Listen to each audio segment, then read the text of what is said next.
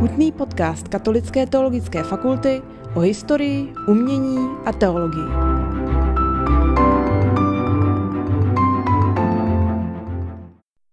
Nadpis Krize či Kairos pastoraci, první část.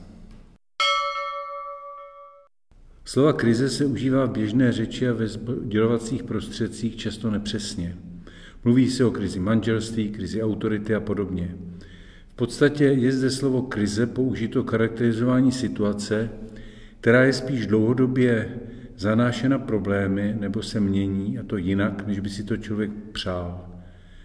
Krize v striktním slova smyslu je něco jiného.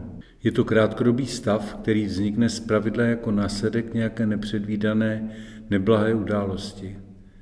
V oblasti psychologie je například krize u jedince pregnantně charakterizována jako normální reakce na nenormální situaci.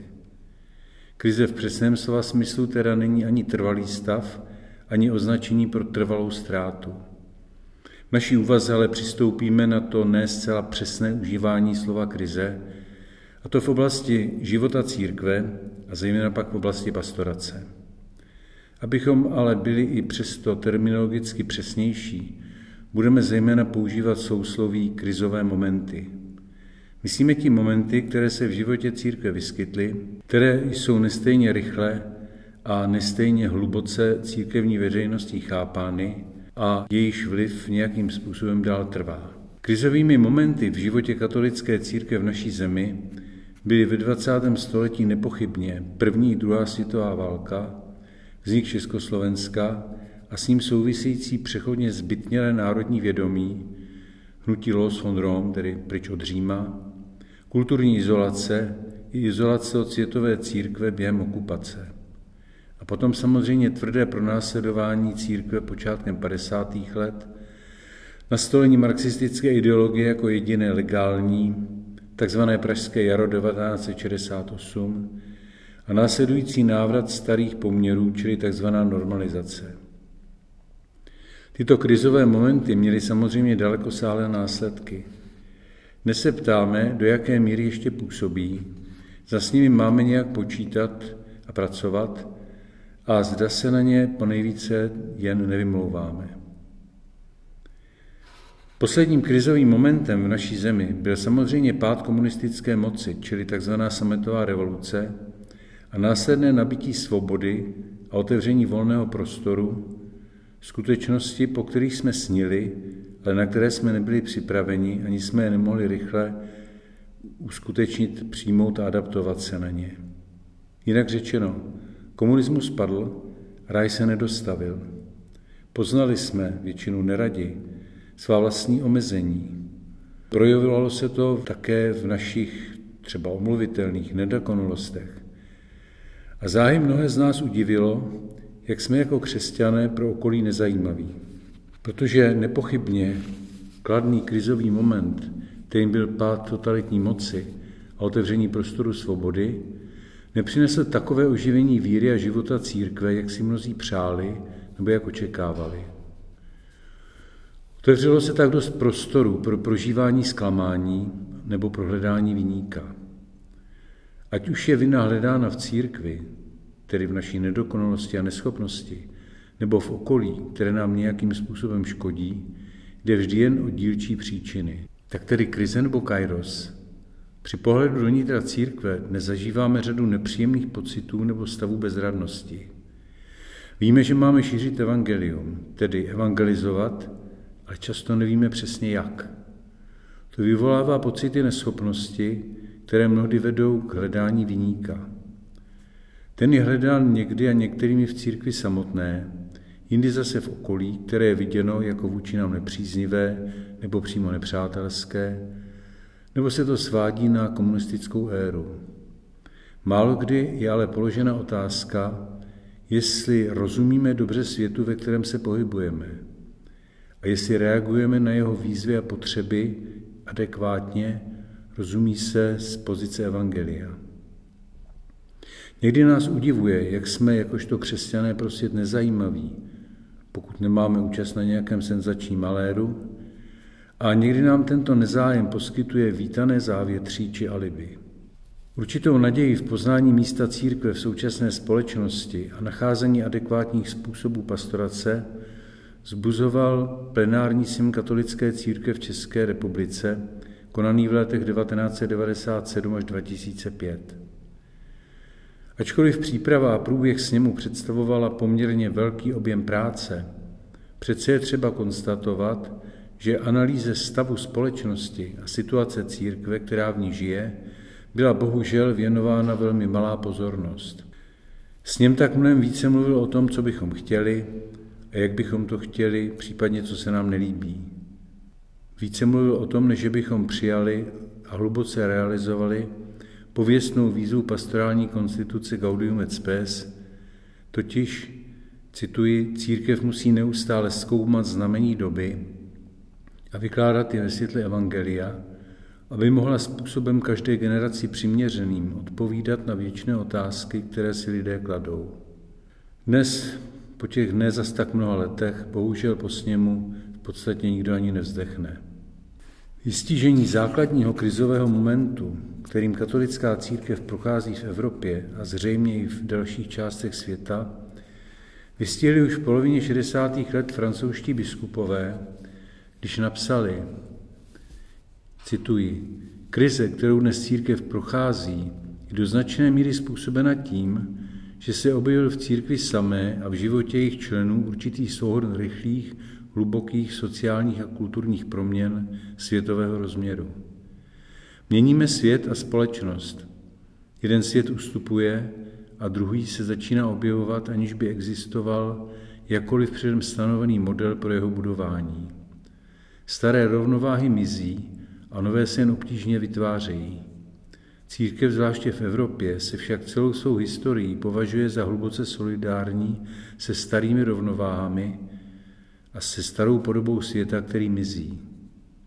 A podoba světa, který je budován, nám často v mnohem uniká. Řečeno velmi stručně a bez velkého zdůvodňování, nikoli změny v životě katolické církve po druhém vatikánském koncilu, ale především změny v životě a nazírání lidí v civilizovaném světě, které se velmi urychlují, jsou jednou a ne jedinou zásadní příčinou toho, že si lidé z církví nerozumí. Druhou příčinou je nedostatečná ochota či schopnost nás křesťanů poznávat svět a lidi v něm takový, jaký je, a na poznané adekvátně reagovat. Nejsou to příčiny jediné, ale není možno je pomíjet.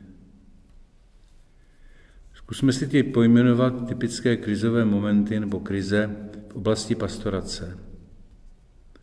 Pokud zůstaneme u výše popsaného, nese a přesného užívání slova krize jako označení pro skutečnosti, které se mění jinak, než bychom očekávali či chtěli a působí to obtíže, můžeme v našem prostoru mluvit o krizích, které se týkají pastorace, jejíž výčet není samozřejmě úplný. Řečeno tedy příkladmo, krize klasické farnosti, krize svátosti smíření, krize církevní poslušnosti, krize lidové zbožnosti, krize manželství. Stručně jednu po druhé charakterizujme. Klasické územní farnosti sice existují a žijí, a zde se nepřikláníme k názorům některých lidí, že je územním farnostem už odzvoněno.